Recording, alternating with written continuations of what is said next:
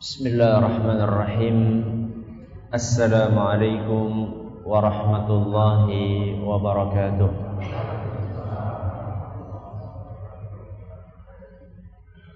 الحمد لله رب العالمين وبه نستعين على أمور الدنيا والدين وصلى الله على نبينا محمد وعلى آله وصحبه أجمعين أما بعد Kita panjatkan puja dan puji syukur kehadirat Allah tabaraka wa taala. Pada kesempatan malam yang berbahagia kali ini kita kembali diberi kekuatan, kesehatan, hidayah serta taufik dari Allah Jalla wa ala. Sehingga kita bisa kembali menghadiri pengajian pengajian rutin tafsir kita ini di Masjid Agung Darussalam Purbalingga. Kita berharap semoga Allah tabaraka wa taala berkenan untuk melimpahkan kepada kita semuanya ilmu yang bermanfaat sehingga bisa kita amalkan sebagai bekal untuk menghadap kepada Allah Jalla wa ala. Amin ya rabbal alamin. Salam dan salam semoga senantiasa tercurahkan kepada junjungan kita Nabi besar Muhammad sallallahu alaihi wasallam kepada para sahabatnya, keluarganya dan umatnya yang setia mengikuti tuntunannya hingga di akhir nanti. Para hadirin dan hadirat sekalian yang kami hormati dan juga segenap pendengar radio Insani 88 FM di Purbalingga dan sekitarnya. Para pendengar radio Best FM di Serutigo dan sekitarnya. Pendengar radio Roja di Jakarta, di Bandung, di Lampung, di mana pun anda berada. Dan juga para pendengar radio-radio dakwah yang lainnya serta para pemirsa Yufi TV yang semoga senantiasa dirahmati oleh Allah Azza wa Jalla. Setelah kita membahas mukaddimah pendahuluan tentang beberapa hal penting seputar tafsir surat Al-Alaq. Pada kesempatan kali ini insyaallah kita akan memasuki inti pembahasan kita yaitu tafsir surat Al-Alaq yang seperti biasanya akan kita awali dengan tafsir secara global alias kandungan umum yang ada di dalam surat Al-Alaq. Surat Al-Alaq itu pembahasannya apa saja. Secara garis besar, kandungan yang ada di dalam surat Al-Alaq secara garis besar sekurang-kurangnya ada lima. Ada berapa? Ada lima kandungan. Kita akan jelaskan secara global. Adapun rinciannya ayat per ayat, insya Allah kita akan awali dari pertemuan yang akan datang dengan izin Allah Azza wa Jalla. Pembahasan yang pertama, kandungan pertama yang ada di dalam surat Al-Alaq adalah penjelasan tentang keagungan Allah di dalam menciptakan manusia. Ini kandungan yang pertama. Isi surat Al-Alaq pembahasan pertama adalah keagungan Allah di dalam menciptakan manusia. Ini kira-kira ada di dalam ayat yang keberapa?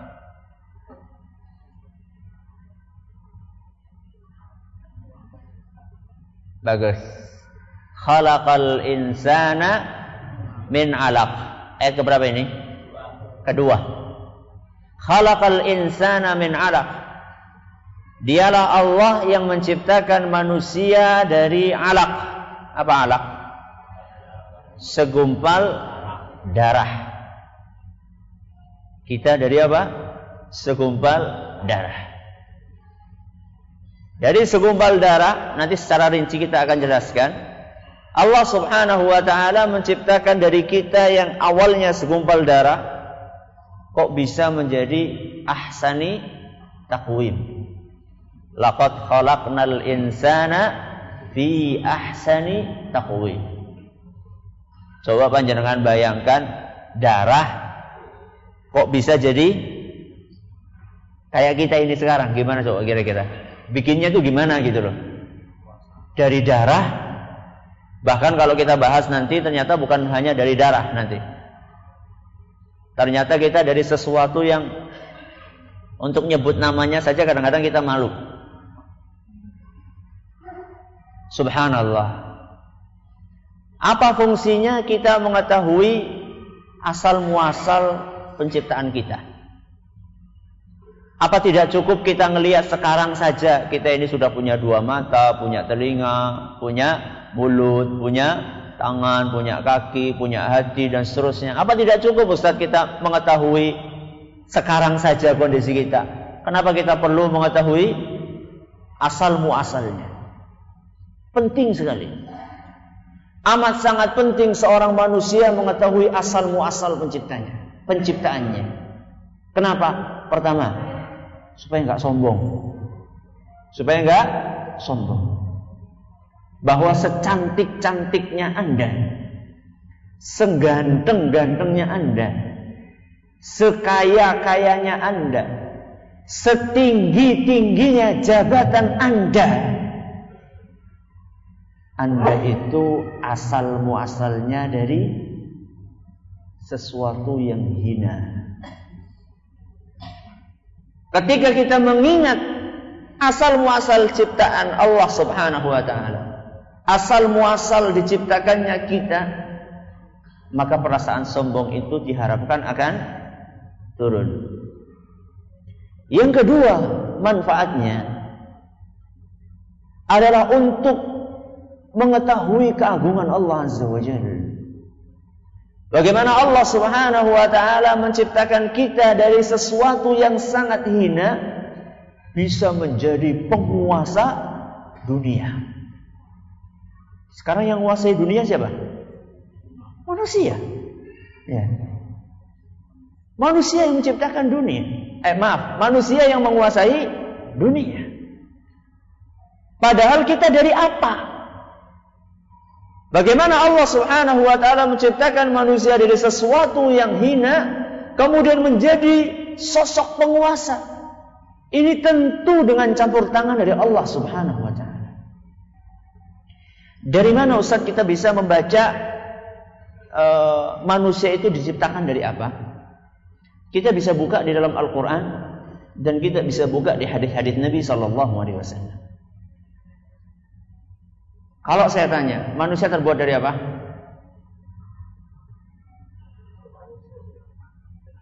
Tanah. Ada yang lain?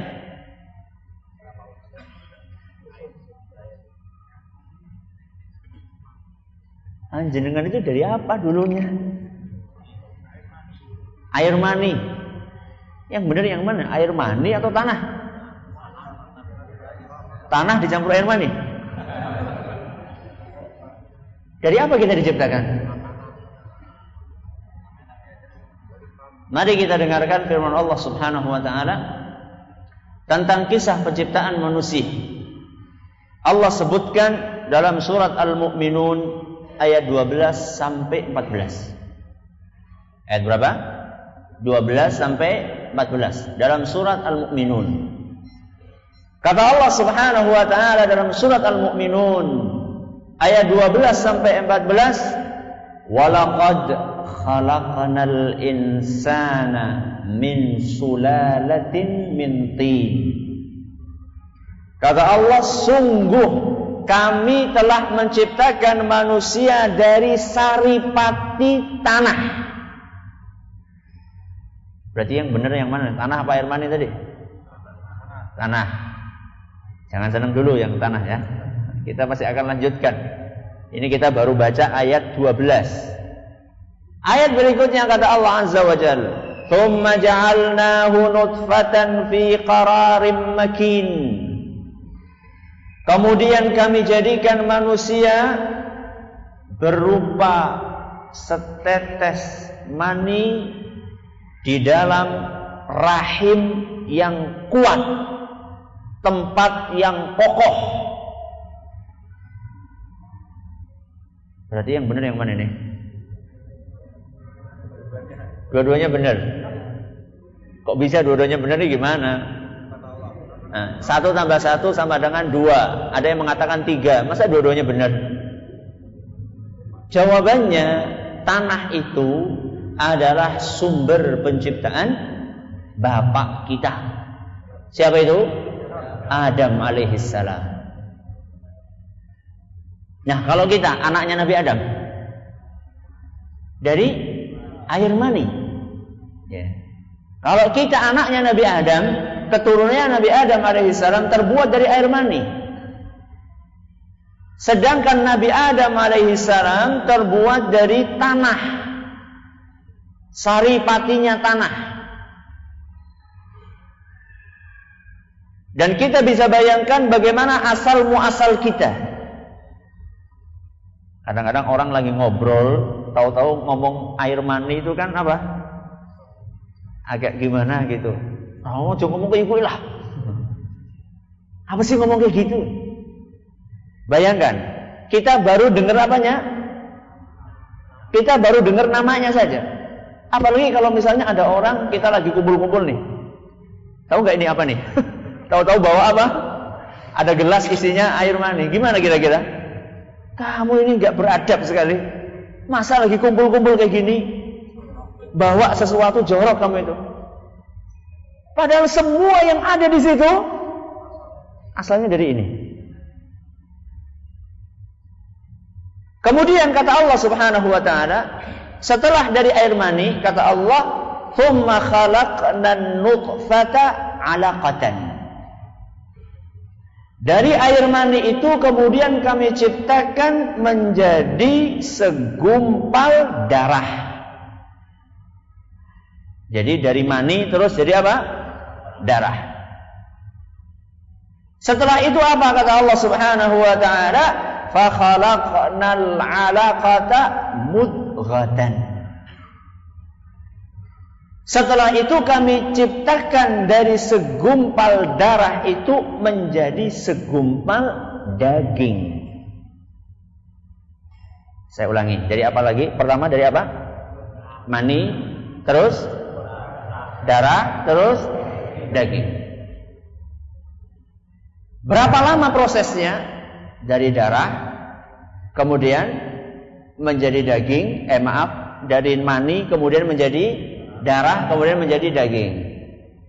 Di dalam sebuah hadis yang sahih yang diriwayatkan oleh Bukhari dan Muslim disebutkan oleh Nabi sallallahu alaihi wasallam prosesnya kata beliau inna ahadakum yujma'u khalquhu fi batni ummihi arba'ina yawman Sesungguhnya kalian diciptakan di dalam perut ibu kalian dalam bentuk air mani selama 40 hari. Berarti kita Begitu sperma lagi-lagi masuk ke dalam rahimnya ibu, dia akan tetap di dalam wujud setetes air mani dalam waktu 40 hari. Setelah 40 hari kemudian menjadi darah. Terus darah berapa hari? Sama. 40 hari lagi. Setelah 40 hari jadi daging. Daging pun akan menjadi daging, tetap daging sampai berapa? 40 hari. Berarti berapa itu? 120 hari. Alias 4 bulan. Setelah 4 bulan itu baru Allah Subhanahu wa taala tiupkan nyawa buat kita.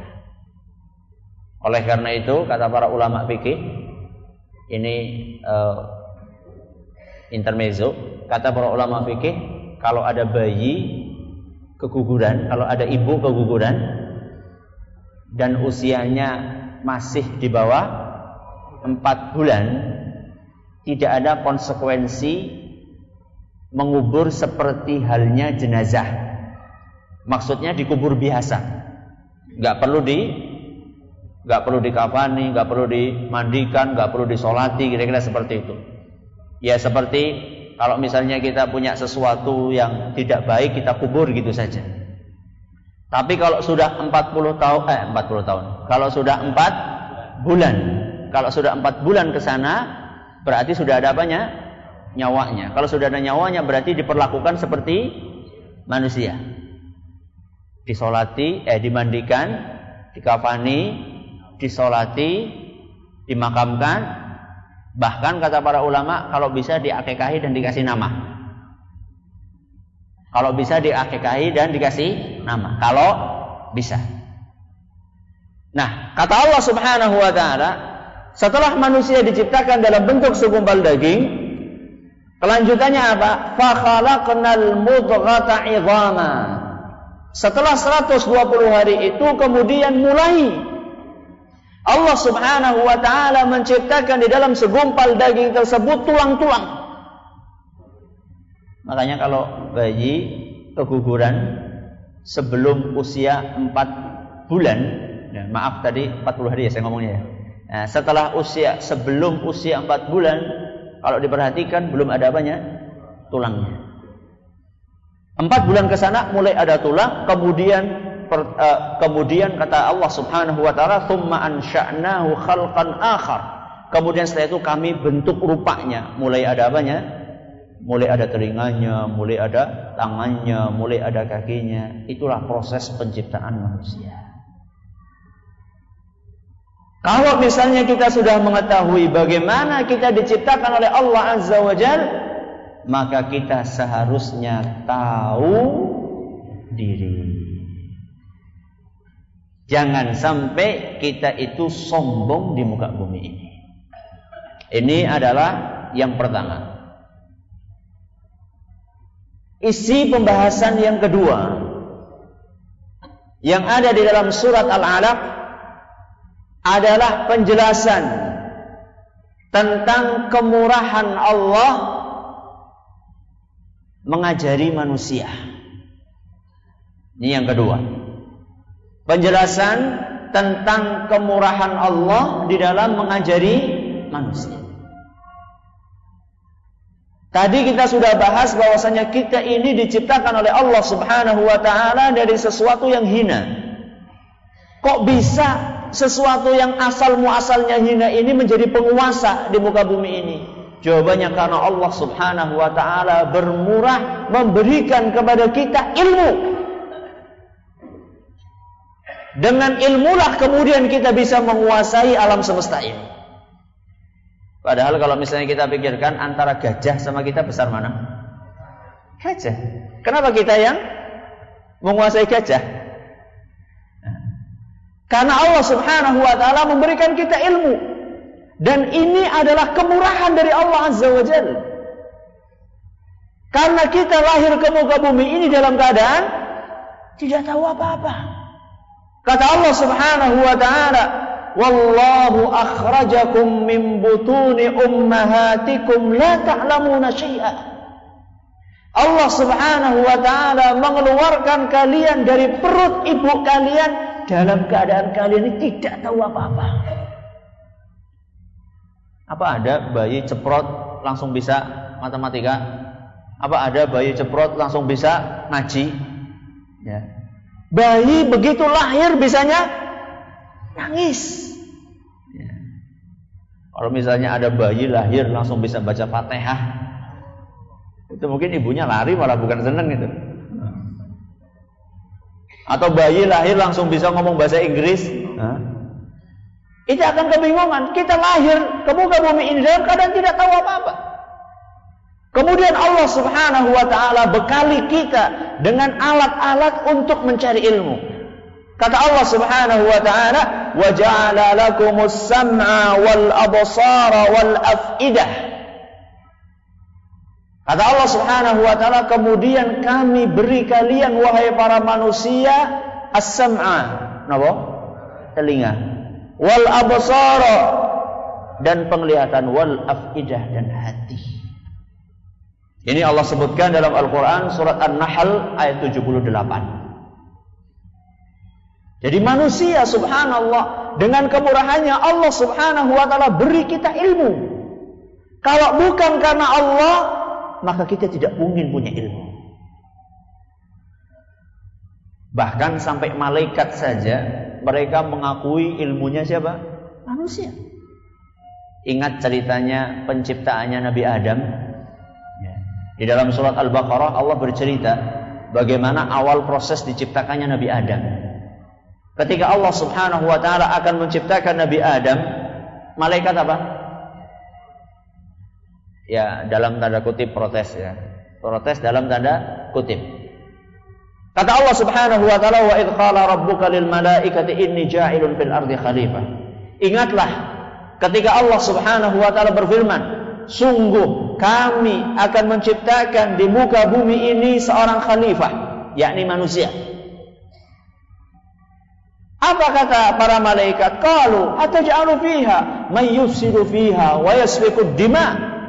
Wahai Rabbi, apakah engkau akan menciptakan di muka bumi ini sosok-sosok yang suka untuk membuat kerusakan di atasnya dan menumpahkan darah? Prediksinya malaikat benar nggak? Benar nggak? Benar. Benar sekali apa yang dibersihkan oleh para malaikat. Kemudian kata para malaikat, "Wa nahnu nusabbihu bihamdika wa nuqaddisu Sedangkan kami ya Allah selalu bertasbih. Kami selalu mensucikan Engkau wahai Rabbi. Alias antara kami sama manusia ini, kami kan ibadah terus ya Allah. Masa butuh menciptakan apa? Manusia di muka bumi ini. Maka kata Allah Subhanahu wa taala, "Qala inni a'lamu ma la ta'lamun." Aku ini kata Allah lebih paham dibandingkan kalian. Aku ini mengetahui apa yang tidak kalian ketahui. Kemudian setelah itu Allah Subhanahu wa taala ingin menjelaskan keistimewaan manusia. Wa 'allama Adam al-asma'a kullaha. Kemudian Allah Subhanahu wa taala mengajari Adam seluruh ilmu Seluruh nama apa yang ada di muka bumi ini namanya semuanya dikenalkan kepada Nabi Adam alaihissalam. Ada sebagian ulama mengatakan seluruh ilmu Allah ajarkan kepada siapa? Nabi Adam. Ada yang mengatakan ulama nama-nama semua yang ada di muka bumi ini Allah ajarkan kepada Nabi Adam.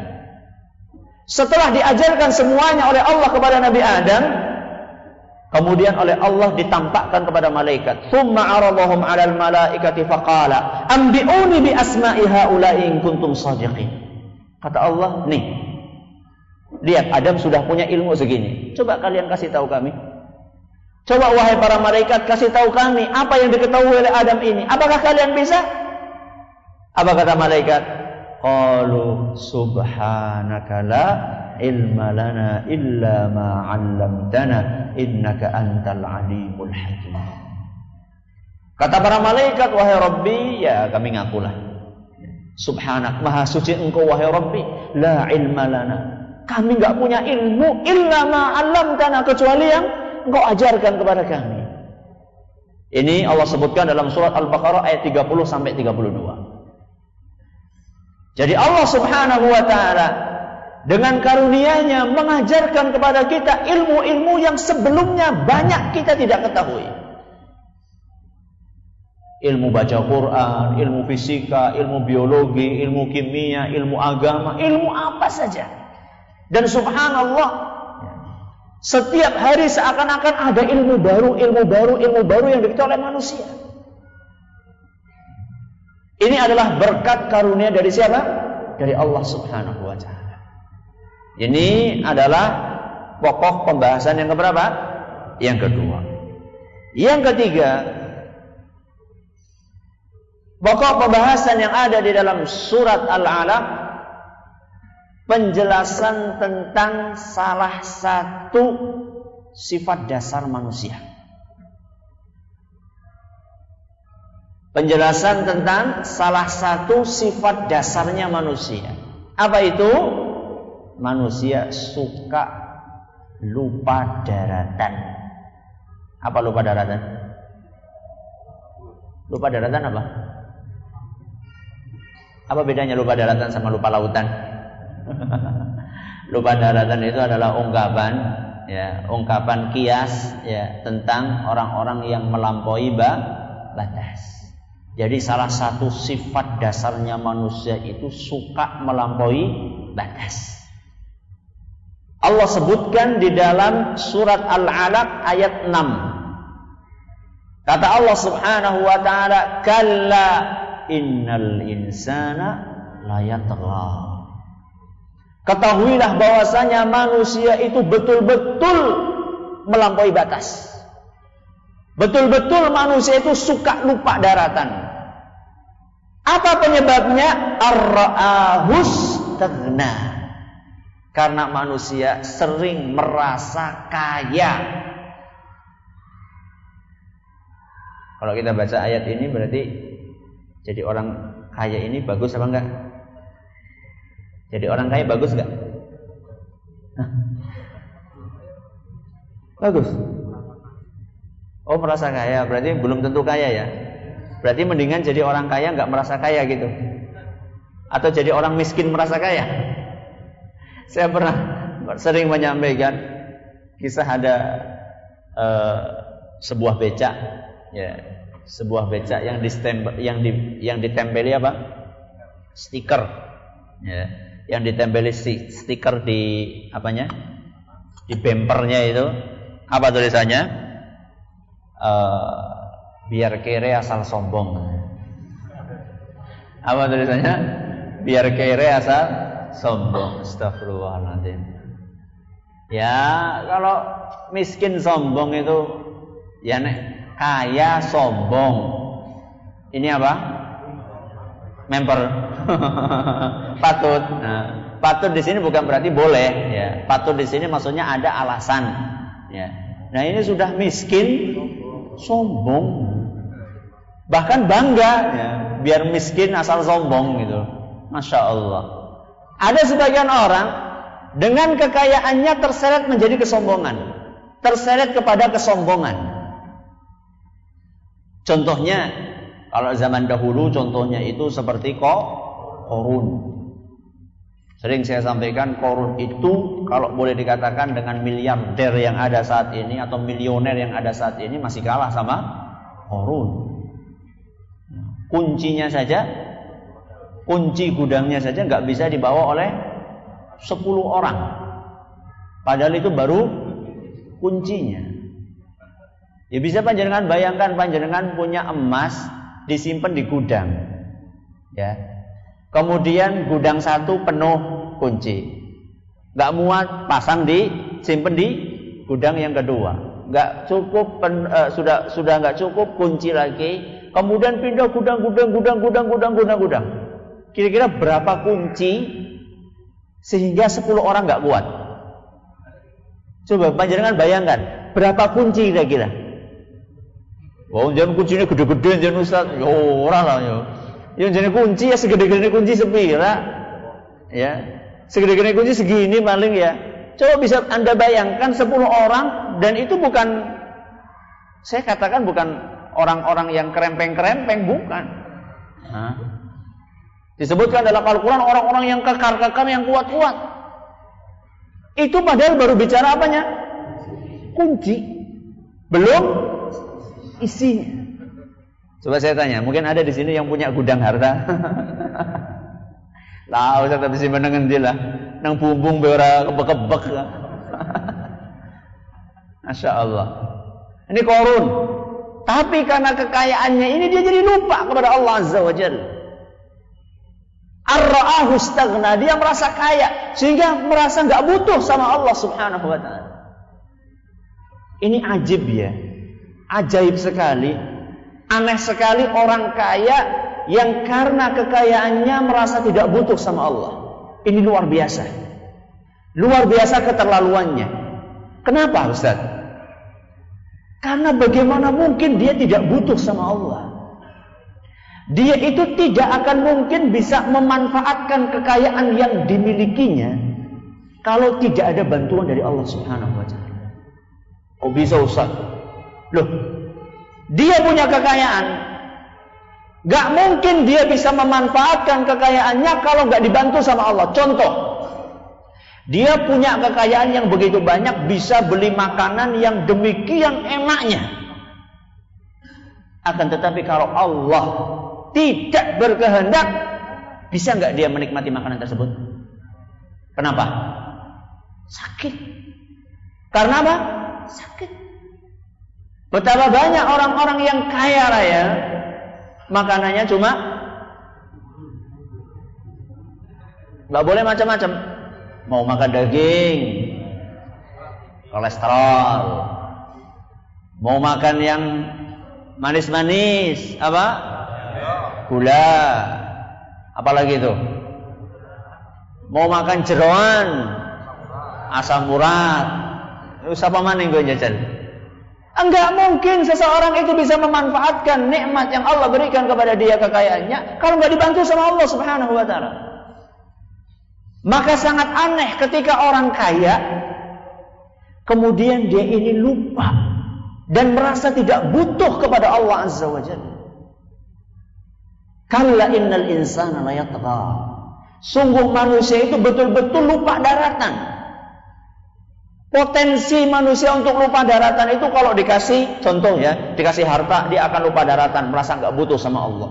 Begitu pula kalau dikasih kekuasaan, apalagi kalau kekuasaannya kekuasaan yang yang apa istilahnya, yang absolut ya kira-kira seperti itu. Kekuasaan yang uh, mutlak, uh, penguasa seumur hidup misalnya gitu. Biasanya orang-orang yang seperti ini dia akan tohok dia akan lupa daratan. Akan tetapi tidak setiap orang yang kaya lupa daratan. Contoh yang paling gampang adalah Nabi siapa? Yang kaya sekali siapa? Nabi Sulaiman. Nabi Sulaiman alaihissalam.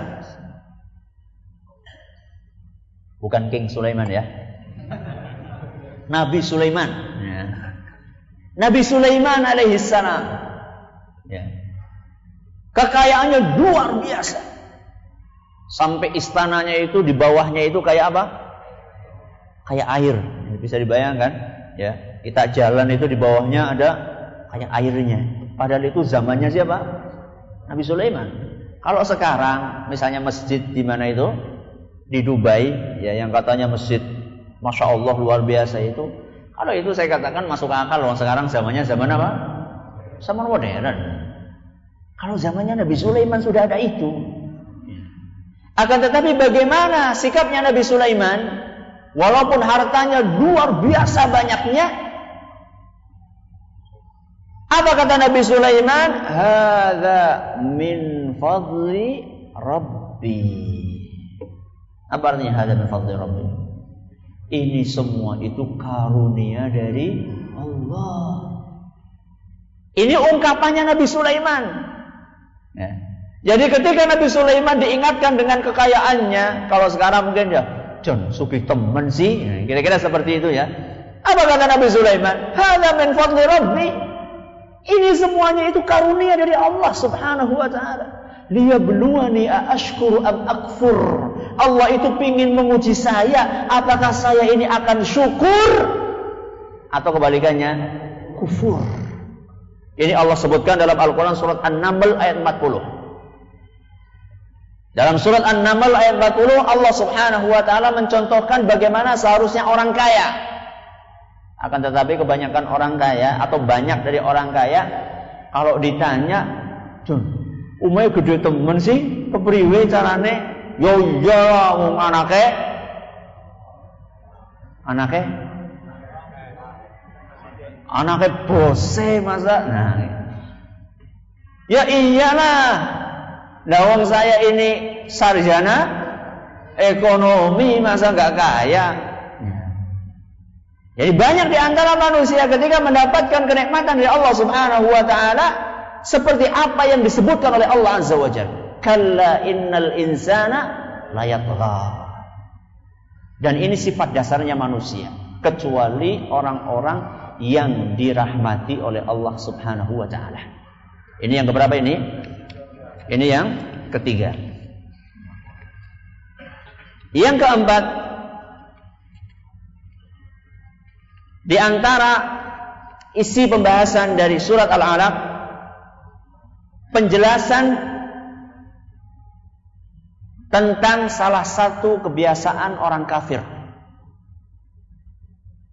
Penjelasan tentang salah satu kebiasaan orang kafir. Apa itu? Suka menghalangi kaum mukminin untuk beribadah. Apa kebiasaan orang kafir? Suka menghalangi kaum mukminin untuk beribadah. Ini dari mana kita ambil kesimpulannya Ustaz? Dari firman Allah ayat yang ke-9. Surat Al-Alaq ayat yang keberapa? 9. Ada yang hafal? Bagus. Ara'aital ladzi yanha 'abdan idza shalla. Bagaimana pendapatmu tentang orang yang melarang abdan idza shalla seorang hamba yang akan salat atau yang sedang salat. Ini ayat ini asbab nuzulnya adalah kisahnya Abu Jahal. Kisahnya siapa? Abu Jahal. Yang Nabi sebutkan dalam sebuah hadis riwayat Muslim. Diceritakan pada suatu hari Abu Jahal mengatakan, "Hal yu'affiru Muhammadun wajhahu baina adhurikum?" Apakah Muhammad kembali meletakkan kepalanya di atas tanah di hadapan kalian? Kalau bahasa kita sekarang, apa kembali dia itu jengking-jengking di hadapan kalian itu bahasa kita kira-kira. Jadi saking bencinya Abu Jahal melihat Nabi kita SAW apa? Salat. Bisa dibayangkan orang sholat kok malah digitukan sama siapa? sama Abu Jahal. Fakila na'am, iya wahai Abu Jahal. Kami melihat Muhammad kembali dia ini sujud. Ya, meletakkan kepalanya di tanah. Begitu mendengar laporan dari bawahannya maka Abu Jahal mengatakan wallati wal uzza. Apa artinya wallati wal uzza? Demi Lata dan Uzza. Ini sumpahnya orang musyrikin. Kalau kita demi Allah. Kata Abu Jahal demi Lata dan Uzza, la in ra'aituhu yaf'alu dzalika la ata'anna 'ala raqabatihi aw law affiranna wajhahu fit turab. Demi Lata dan Uzza, kalau aku sampai melihat Muhammad kembali melakukan hal yang serupa, saya akan injak kepalanya kata dia. Siapa yang ngomong ini? Udah. Member ya. Yang ngomong siapa? Abu Jahal.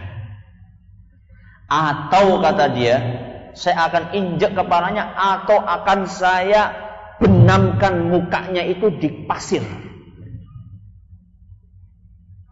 Dia sudah sumpah. Setelah sumpah, ternyata dia pergi ke seliling Ka'bah dia melihat Nabi kita sallallahu alaihi wasallam benar-benar sedang sujud. Apa yang akan dilakukan oleh Abu Jahal? Orang-orang di belakang sudah nunggu penasaran. Kira-kira Abu Jahal wani temenan apa orang? Kira-kira berani atau tidak menunaikan sumpahnya tadi? Orang-orang sudah menunggu semuanya di situ. Apa yang terjadi? Fa'ata Rasulullah sallallahu alaihi wasallam wa huwa yusalli. Dia mendekati Nabi kita Muhammad sallallahu alaihi wasallam saat Nabi sedang sholat. Kemudian fama faji'ahum minhu illa wa huwa yanqisu ala aqibaihi wa yattaqi biyadaihi. Begitu dia semakin mendekat, mendekat, mendekat, tiba-tiba dia mundur ke belakang sambil menutupi mukanya dengan kedua tangannya. Silo apa? Jadi begitu dia mendekat, mendekat, mendekat, ketika sudah akan menginjaknya, tahu-tahu dia apa? Mundur. Sambil menutupi kedua mukanya dengan kedua tangannya. Dengan muka, menutupi mukanya dengan kedua tangannya. Sudah akhirnya dia mundur kan, nggak berani. Sedangkan di belakang sudah pada sudah pada menunggu, menunggu momen, ya, menunggu momen kejadian tersebut. Maka mereka pun bertanya, malah kan? Ada apa ente? Ente barusan katanya sudah bersumpah pengen nginjak. Ente sudah di depannya malah mundur. Dan Nabi kita Muhammad SAW tetap dalam sujudnya. Dia beliau SAW tidak mengeluarkan pedang, juga tidak memanggil pasukan. Nabi SAW sujud biasa. Kenapa ente mundur? Maka Abu Jahal mengatakan, Inna baini wa bainahu la khandaqan min narin wa hulan wa ajnihatan. Sungguh, ketika saya sudah dekat di hadapannya Muhammad, tiba-tiba di hadapan saya ini ada parit yang di dalamnya api berkobar dengan begitu besar yang sangat mengerikan dan saya melihat ada sayap-sayap besar di situ. Siapa kira-kira? Sayap punya siapa? Malaikat. Jadi Nabi kita SAW dilindungi oleh Allah Subhanahu wa taala. Terus setelah itu Nabi cerita. Kata Nabi sallallahu alaihi wasallam, "Laudana minni." Kalau sampai tadi Abu Jahal nekat, ya sudah melihat apa tadi? Sudah melihat api yang demikian besarnya, melihat sayap-sayap. Kalau tadi kata kata Nabi kita SAW, kalau tadi sampai Abu Jahal nekat, tetap mendekat dan pengen menginjakkan atau pengen mengangkat kakinya untuk menginjak kepadaku lahtatafathul malaikatu udwan udwan. Kalau sampai dia nekat tadi niscaya malaikat mencabuti anggota tubuhnya satu-satu. Satu-satu itu tangannya dicabut. Ya nggak tahu jentiknya di sini apa saya nggak tahu Hadis riwayat Muslim.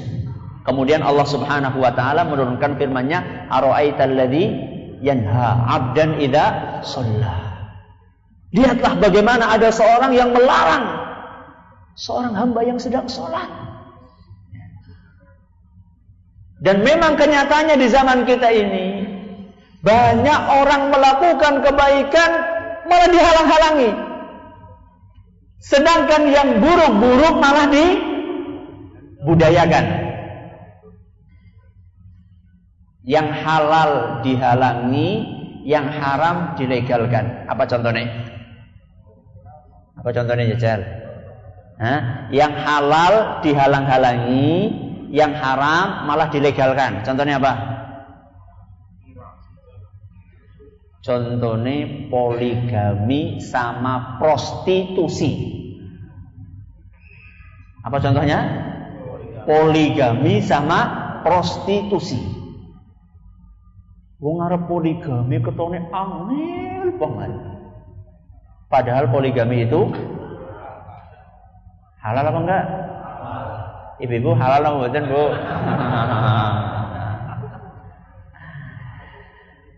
Wah, Ustaz ngomong poligami, Ustaz urung poligami. Eh, saya kan belum. Loh kenapa Ustadz belum? Belum mampu. Ya. Kalau sudah mampu, ya lain cerita. Ya. Enggak takut Ustadz ditinggal jamaahnya Ustadz. Ya, niatnya lillahi ta'ala. Ya. Kalau niatnya lillahi ta'ala. Tapi kalau saya pribadi, merasa belum mampu. Ya. Saya juga nggak pengen, nggak setuju dengan orang-orang yang poligami modalnya modal bonek, uh, bondo, nekat. Saya juga gak setuju, ya. Makanya saya merasa wah saya belum mampu kok, belum mampu dari sisi materi, belum mampu dari sisi ilmu, belum mampu dari sisi psikologis, ya. Saya merasa belum mampu. Kalau yang sudah mampu, monggo. Ustaz masa jamaah nyalip ustadz, ya nggak apa-apa, nggak ada larangan kok. Ya. Jadi kalau misalnya ada di antara jamaah sekalian merasa sudah cukup ilmunya, sudah cukup materinya, sudah cukup uh, psikologisnya, kekuatan mentalnya, monggo enggak apa-apa. Yang ingin saya katakan di sini adalah bagaimana sesuatu yang halal dihalang-halangi, sedangkan yang haram dilegalkan. Prostitusi, ya, lokalisasi, itu kan untuk berzina, ya, dilegalkan. Contoh yang lain, bagaimana suara azan dianggap mengganggu. Hmm. Sekitar beberapa bulan atau beberapa tahun yang lalu terdengar isu-isu bahwa suara azan ini harus diseragamkan ini ganggu ini berbagi kuping. Oh, berbagi kuping azan ya. Terus kalau misalnya ada musik keras-keras itu nggak berbagi gitu ya.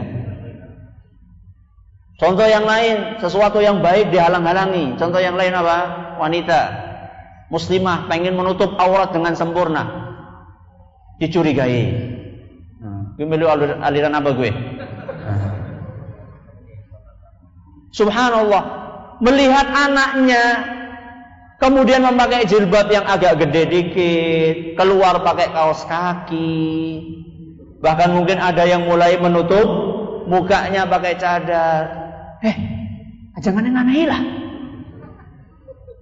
Terus kalau keluar rumah pakai baju, nuwun sewu nggih. Nuwun sewu nggih. Pakai baju suku primitif. Coba sekarang saya tanya, uh, orang sekarang kan mengatakan kalau pakai uh, rok mini, pakai tank top itu kan katanya modern ya, katanya modern ya, iya. Padahal sebenarnya yang pakai baju kayak gitu kan suk, apa? Uh, kalau dulu itu apa istilahnya itu yang nggak pakai baju itu itu loh manusia purba, betul. Manusia apa? Manusia purba. Uh, homo apa? Homo kelalen ya, homo sapien ya. ya.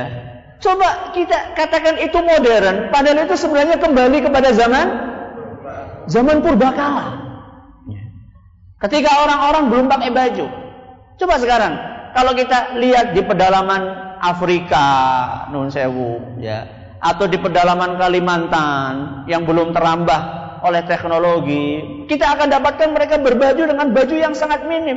Itu sebenarnya bukan menunjukkan kemodernan, itu justru menunjukkan kejahiliahan.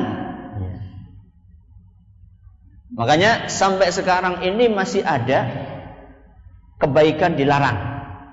Sedangkan keburukan di, di malah dilegalkan. Sudah ini kandungan yang keberapa? Yang keempat. Yang kelima, motivasi untuk istiqomah. Motivasi untuk istiqomah. Di dalam firman Allah Subhanahu wa taala, "Kalla la tuti'hu wasjud waqtarib."